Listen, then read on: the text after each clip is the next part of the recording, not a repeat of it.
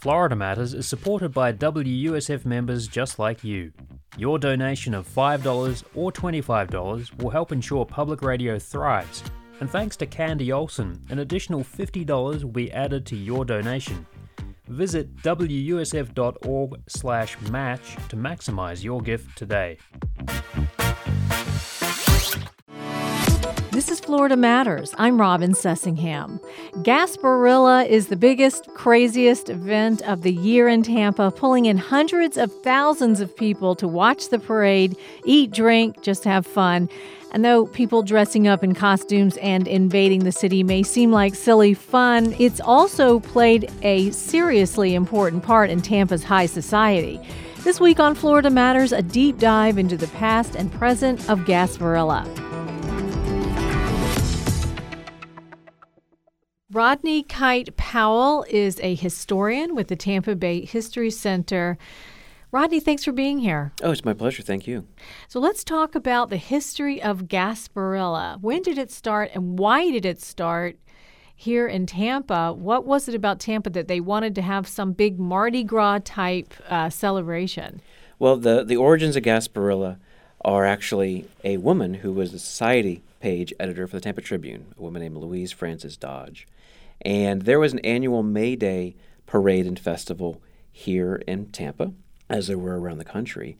And she wanted to liven it up a little bit, though, in 1904. And she didn't really know quite what she wanted to do, but she knew she wanted something extra. So, as it happened, she was speaking to uh, a guy who stopped by the Tribune office, a man named George Hardy, who was a customs collector and customs inspector. And he had just returned from a trip to Charlotte Harbor where he'd heard about this legend of a mythical pirate named Jose Gaspar. And he was talking to, to Louise about Jose Gaspar, and he was from, I can hate to say, don't remember, but I don't remember if it was either Mobile or New, or New Orleans, both Mardi Gras cities. Actually, Mardi Gras started in, in Mobile before it started in New Orleans, but I believe he was from New Orleans. And so he began to talk to her, and she began to think and talk to him about well, how do we combine the elements of Mardi Gras, which are Catholic in origin, the idea of a Fat Tuesday leads to Lent and Ash Wednesday, and maybe not focus on the religious side of it so much, and focus on the celebratory side of it. And how do we incorporate this pirate who may or may not have existed? And so they came up with the idea of, of creating a pirate crew made up of uh, socially prominent young men that were in Tampa. And they um, began kind of drafting these young men to start this social club called Ye Mystic Crew of Gasparilla. The, the lead up is so fun to, to the first Gasparilla because the newspaper editor, Edwin Lambright, uh, of course, was in on the whole thing. And so there were these letters to the editor about the impending invasion of Jose Gaspar and his men. And when they had that May Day parade, literally, these guys came in from different points of the parade route on horseback and invaded the parade. And they had a carriage with the king and queen of Gasparilla, and it was a great success. So they did it again the next year. Maybe one more year after that, then they stopped and they kind of went back and forth, and it didn't it wasn't consistent those first few years. But what it did is it provided a new social outlet for Tampa's kind of middle and upper class. But it also, they saw pretty early on that this could be a neat attraction and a neat uh, tourist draw to a city that didn't really have much of a tourist industry aside from the Tampa Bay Hotel and the fact that the railroad did come here. You could have a vacation here, but there was really no reason to. So they wanted to have this thing that could maybe draw people from outside of the, the city to come into Tampa for a couple days and have a have a party. So were they coming in from boat at that time, or was it all on horseback at that time? It was on horseback. The uh, first invasion by boat wasn't until 1911. And there are some great stories about how those invasions by boat did not go off as planned, um, including having a hard time finding a boat. The Ye Mystic crew did not own their own ship at that time, and so they had to find whatever boats were available, which having boats in the port was not hard because there were lots and lots of boats around, but they had to be empty. Uh, they had to be either having just emptied their cargo or not taken on new cargo, which in a bustling port, that's harder to find. And so sometimes the ships they found really weren't in that great a shape. And so they would run aground. Um, there actually is one example of where a ship wasn't totally empty of its cargo, and that cargo was was livestock, uh, particularly Oh, no. pigs and chickens. and a few pigs and chickens didn't make it all the way from, from one end of the invasion to the other. Um, and so there are all kinds of problems they had with that aspect of it uh, until they uh, were able to acquire their own ship. The current ship that is used, they've had since, I think, 1954. And this was a way for Tampa's high society, as it was, to kind of show off. I'm sure it was exclusive to belong to some of these mystic crews. um, some of absolutely. the Well, there was like only it is one. in Yeah. New Orleans. Yeah, yeah, that's the thing with New Orleans. There are several crews, and there are now, but until 1965, there was only one crew. It was the Mystic Crew of Gasparilla. Uh, the crew of Venus was the second crew to be created, and then after that, uh, the Knights of St. Iago and the Rough Riders, and, and then after 1991, there was this proliferation of crews, and so now there are dozens and dozens and dozens of crews. Become more democratic. It has, and it's it's opened up the parade for more participation among adults, but it has it's changed the parade because now there's far more floats. Obviously, it's very very bead oriented, and that's something that started in the '80s, courtesy of Mardi Gras. But you lose, and, and not just because of the number of crews, but because of marketing dollars and things like that that are changed. You don't have business floats like you used to. Um, you don't have nearly as many marching bands as you used to. And so it's changed the complexion of the parade a little bit. But as you say, it, it's definitely democratized the parade process. in a, in, a, in a big way to allow a lot more participation. Um, and, and Tampa had aspirations to be, um, it was kind of a blue collar city and had aspirations for better things. Yeah, you know, you, uh, you want to be able to draw more businesses in, and so you can do that by having a good workplace for their workers, but you can also have that by having a good social outlet for management. And so, from that aspect, wanting to create country clubs, and so whether it's Tampa Yacht or it's Palma Ceia or what other clubs that you could create at that time, having these social outlets for the business owners and the upper management was very important. Tampa was a growing city at that time, and so it, it needed these these social outlets for people to induce them to come here. And it was trying to become a more refined. Yeah, kind of I guess refine the city to um, to kind of go up, kind of what the next notch might be in the social sphere of the South. And so there's a lot of old society that goes into the traditions of Gasparilla, having debutantes and having a king and a queen. Um, so you've got these connections to Mardi Gras with that having a, a court, as it were, but also the introduction of young ladies into proper society through the debutante system, and that's something that's kind of an old South system as well. Did they still have the debutantes? Yes, there are still debutantes. There's still coronation of a king and a queen. Many of the other crews have followed suit as well. Not necessarily with the debutantes, but um, with having a coronation ball every year. There's, I know, Knights of St. Iago have a king and a queen, and Rough Riders, they don't call it that. They, they have a different name for it. Maybe Lieutenant Colonel, because that's what Teddy Roosevelt was. But they, they have this hierarchy that they have patterned after what Ye Mystic Crew did, which again is patterned after what came before them. How important was it to belong to the right crew or to get yourself into this so that you could make the right connections for business or for your daughter's marriage or for any number of things? I, you know, certainly as Tampa was growing in the 50s and 60s, there was a great desire among new businessmen in the area, particularly people who were new to the area because there's so much growth, population growth, to become a part of either Ye Mystic Crew or join Palma Ceia Country Club or Tampa Yacht and Country Club. So you can become established in society, but also in business circles. And then, yeah, for your family. So your, your children can maybe marry into kind of the existing social network. And because Tampa's business community was still relatively small back then, you can look at people who were members of Ye Mystic Crew and see that they also were the head of the different banks that were in the area. They were the head of TECO. They were the heads of these big businesses. And so, just by relation, you can tell that they're the ones who were initiating in business deals and kind of getting things done, so to speak. But Tampa is so big now. There's so many national companies that are here that you know they, they have a district manager or they have whatever they would have and but the the real decision making is being done elsewhere. And so the influence I think that membership has to these organizations is a little lessened than it was before because the city is just so much bigger now. It's there's there's too many moving parts. Was it always so rowdy? Um yeah yes and no. I think I, again Mardi Gras modern Mardi Gras has done a lot to make I think Gasparilla more rowdy. Because Mardi Gras got such a, a, a rowdy reputation, some of that was transplanted to, to Gasparilla. But it has become less so, I think, in the past few years. Again, talking about people at home hearing this, those on Bayshore are probably yelling at me right now saying it's not changed at all. It's still pretty rough. Um, because you have hundreds of thousands of people descending on an area for an afternoon. A lot can happen.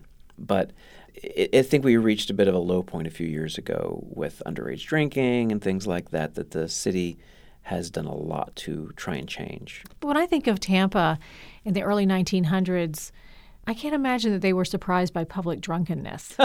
I mean, um, the most prohibition unfriendly town in yeah, that's in the state. Funny to say that, but um, it it wasn't like that because society was so much different mm-hmm. in 1910 than it is in, in 2019. Um, but there are some wonderful old photographs of Gasparilla, and you can clearly see the pirates are having a, a sip or two. Um, so so that aspect of it really hasn't changed, yeah. but it's just the, the crowds. There's the, the, the number of people is incomparable from 100 years ago uh, to today as far as Gasparilla because it's just there's so many more people, and so with more people, there's just more opportunities for bad behavior. Thank you, Rodney. Oh, thank you. Rodney Kite Powell is a historian at the Tampa Bay History Center. And you can take a trip back in time on our website.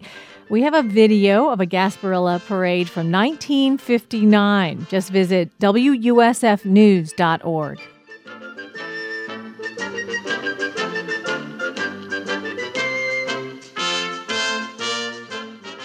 Don Barnes is the executive officer for Ye Mystic Crew of Gasparilla.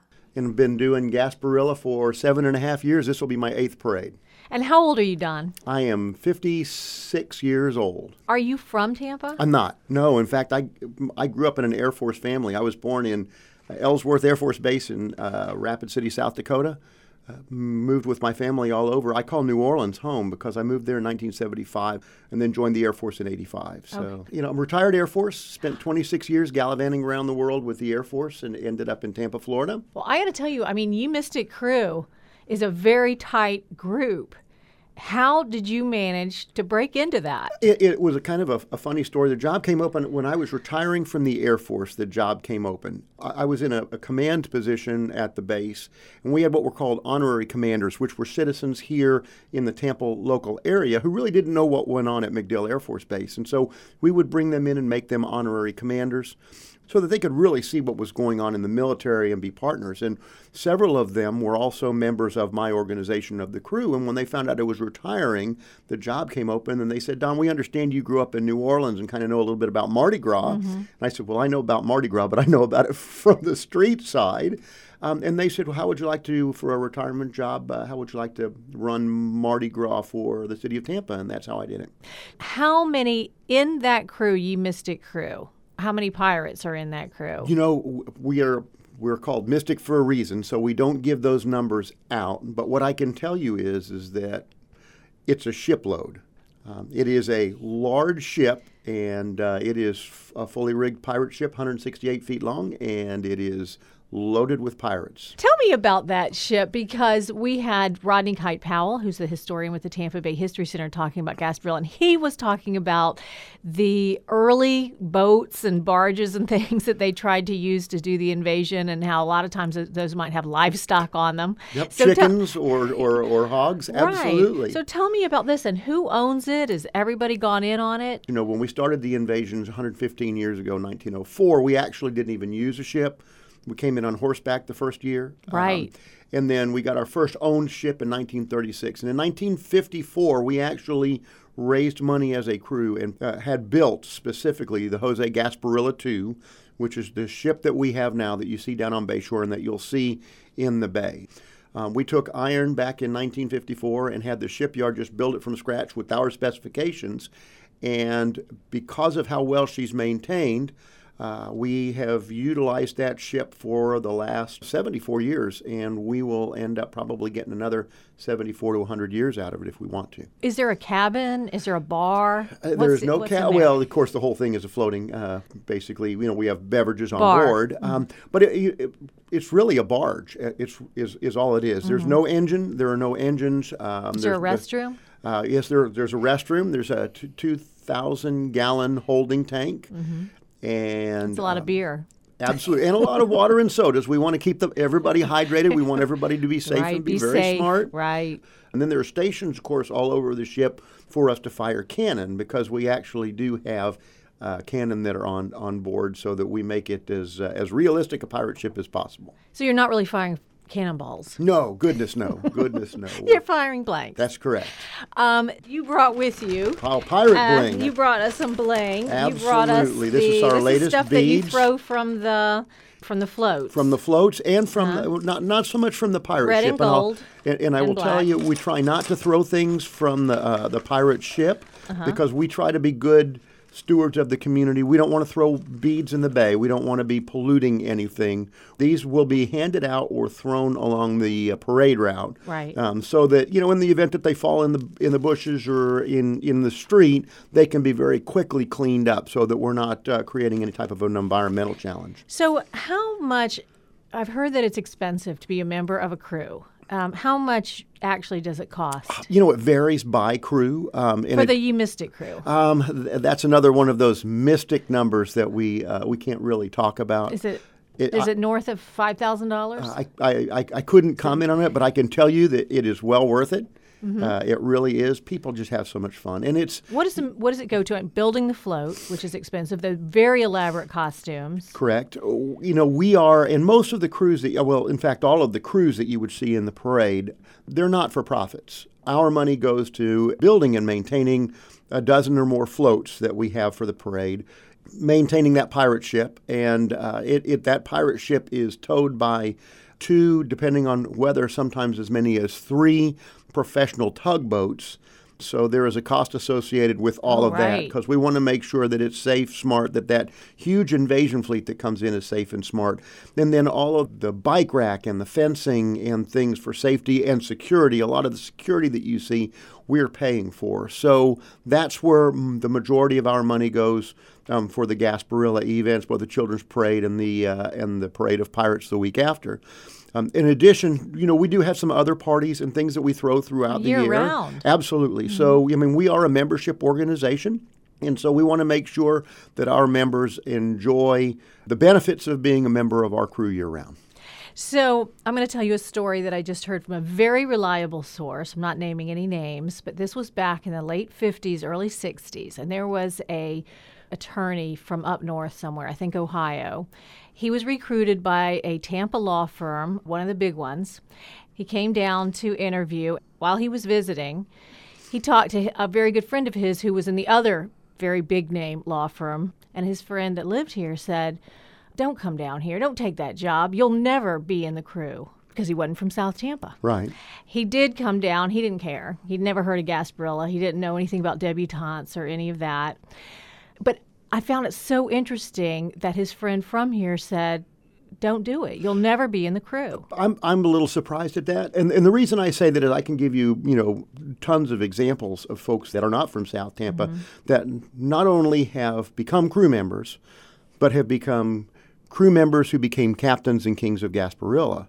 And, and I can give you an example of one from Arkansas uh, that uh, that came down and back in the 90s was captain and then king of Gasparilla. What was his position in the community? He was a doctor. Um, you know, we don't talk about who our members are, but I can tell you we have a very diverse membership, and I, I can also say that on your crew itself, because they say now the crews themselves have gotten diverse. Oh, it's over the years. spectacular. There's about If- 70 crews. That's But do you think the Mystic crew of Gasparilla, yes, the original, Yep, the original. Um, I Mm-hmm. mean, we're an all, all male crew, um, but uh, but if you look at uh, our community, we have bankers, we have lawyers, we have, uh, you know, we, we have folks. You know, David Straz was uh, king of Gasparilla, right? uh, and uh, you know he graduated from from Marquette. He's running for mayor. Um, so you you would be actually surprised, I think. So this all changed in the 1990s, early 1990s, Correct. because there that's when the big drama took place. The, the Super Bowl was coming. Gasparilla organizers wanted to move it up closer to the Super Bowl. That's when all of a sudden there was national attention about the lack of diversity in Gasparilla and a lot of complaints about how exclusive it was. And that's when they opened it up to all these different crews that you were talking about, including the crew of Venus, which I guess is an all-woman crew. That's true. Uh, well, and Crew of well, Venus not- might have been older. No, I think yeah. Crew of Venus was 1965, I believe, and then 73 was when Crew of Saint Iago joined us. They're another all-male crew, but Grace O'Malley was the first all-female crew that joined us. And so what you're going to find is is that we've exploded from one crew that, that basically put this event on from 1904 until 1965. Crew of Venus then joined us, then St. Iago. And now we're at the point where literally there are there are 65 different crews. A, a lot of you know family style crews, mixed crews as far as male, female, um, you know cultural. I think we have everything that you can possibly imagine. And if we don't, guess what? We'll find room for them. We really do, because that's what we're really all about. Is while while we're very very proud of being the folks that started this event, what we're really equally proud of is we host the largest family friendly alcoholic beverage free parade in the United States, the largest. And the only real children's parade, walking parade, are both of our, ours are walking parades. And in that parade and in the uh, parade of pirates the week after, y- you have 65 organizations that really represent Central Florida and the city of Tampa, and they do it in an extremely positive way. So do you go on the you go on the ship then? No, Don? ma'am. I actually don't. I am in a police car all day that day. Um, I actually, uh, my, my job is largely making sure that all of the complex chess pieces move at the right time. It's a very complex day when you think of, you know, starting with moving floats as early as five o'clock in the morning to get them along Bayshore for the parade that's going to start at two. And then you have the pirate ship that's coming from the shipyard that's being towed across to Ballast Point, just adjacent to the yacht club, making sure that the yacht club is ready for pirates to get there and get their pirate makeup on. Um, there are a lot of media interviews that take place during that period of time at the yacht club. Then our pirates then have to quickly move to the pirate ship so that the pirate ship departs ballast point by 11:30 so that it can sail within an hour and a half to the convention center with a mosquito fleet as we call it of anywhere up to 1500 small boats that are surrounding this uh, large flotilla that's moving across the bay and then making sure that they dock precisely at one o'clock in the afternoon so that they can confront the mayor at one o'clock so that the mayor Confront can confront the mayor. so that the mayor Right. hopefully can uh, give us the key to the city. Right. We can quickly move those pirates and the mayor down to the parade route so that they can start that parade exactly at two o'clock, so that we can then get everybody completed the, the, the parade over, the invasion over, everybody home safely early in the evening. Huge logistics Uh, uh, problem. 100% logistics driven. That's Yeah. right. If you all remember the game Mousetrap, Mousetrap was a game when I was growing up where you build this huge, complex mousetrap where balls have to roll into bathtubs and you turn this crank and all of these pieces have to work so that the the cage comes down and catches the mouse. I remember that. Yeah. And I remember how complex it was and how you were always, when you turned that crank, hoping everything was going to work. And so for me, it's kind of exciting to put on an event that includes 65 to 70 other crews, 149 units this year, 114 of which are floats. Budweiser Clydesdales, Grand Marshals, you know, 1,500 vessels, 11,000 people inside the parade route, actually out there handing out beads and interacting with a half a million people in a crowd. And when you can do that start to finish in one day and everything goes somewhat according to plan, Boats run on time, parades run on time, news channels get what they need. It's a beautiful day, and everybody has a great day. And most importantly, if at the end of the day, when I talk to the Tampa Police Department and the mayor's office, everybody got home safely, there weren't significant numbers of incidents, people had a fun day, and we showcased the rich, diverse culture of Tampa yes, at the end of the day, I am just as happy as I could possibly be that we were able to pull off such an amazing event and that we're able to do it year after year without significant incidents. Do you think Gasparilla's gotten too crazy, a little too rowdy?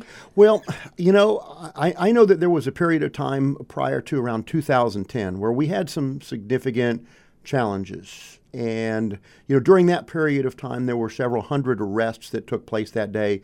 The majority of them were underage drinking or, uh, you know, confrontation with the police or with, with folks in the crowd as a result of some pretty heavy alcohol incidents.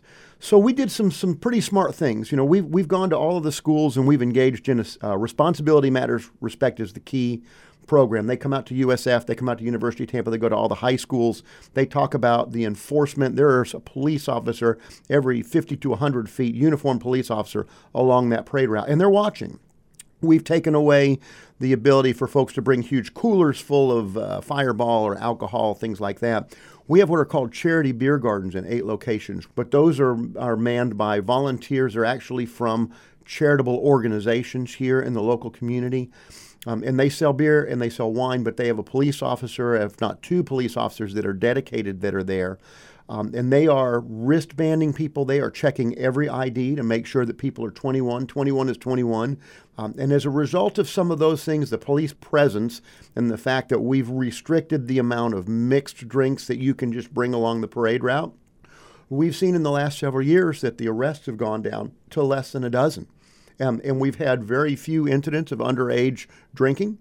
Uh, we're very proud of that, and and it, as a result of that, I think we're less rowdy. I know we're a lot less rowdy than we were maybe back in 2010 and beyond. Um, we have neighborhood partnership meetings with South Tampa, which is really where the predominance of the parade and the invasion are, and we are trying to be good neighbors and address the concerns that they have in the local area. So we've seen the benefits of all of those things, and we've made good inroads. That we are we're not like Mardi Gras. We're fun. People are having a, a great time, but it's it's much safer. It's much smarter, and people are getting home a lot better. So not so a bacchanal, right? Don Barnes. Ye Mystic Crew is still mysterious. Hard as I tried, I don't think you gave away any of the secrets. Um, so, and thank you for the beads. My pleasure. And thanks so much for coming in. All righty and you'll find an old video of the 1959 Gasparilla Parade at WUSFnews.org. And Florida Matters is now available as a podcast. It's another great way to listen whenever it's convenient for you. Search for it wherever you get your podcasts. Florida Matters is a production of WUSF Public Media. The producer is Stephanie Colombini. I'm Robin Sussingham. Thanks for listening.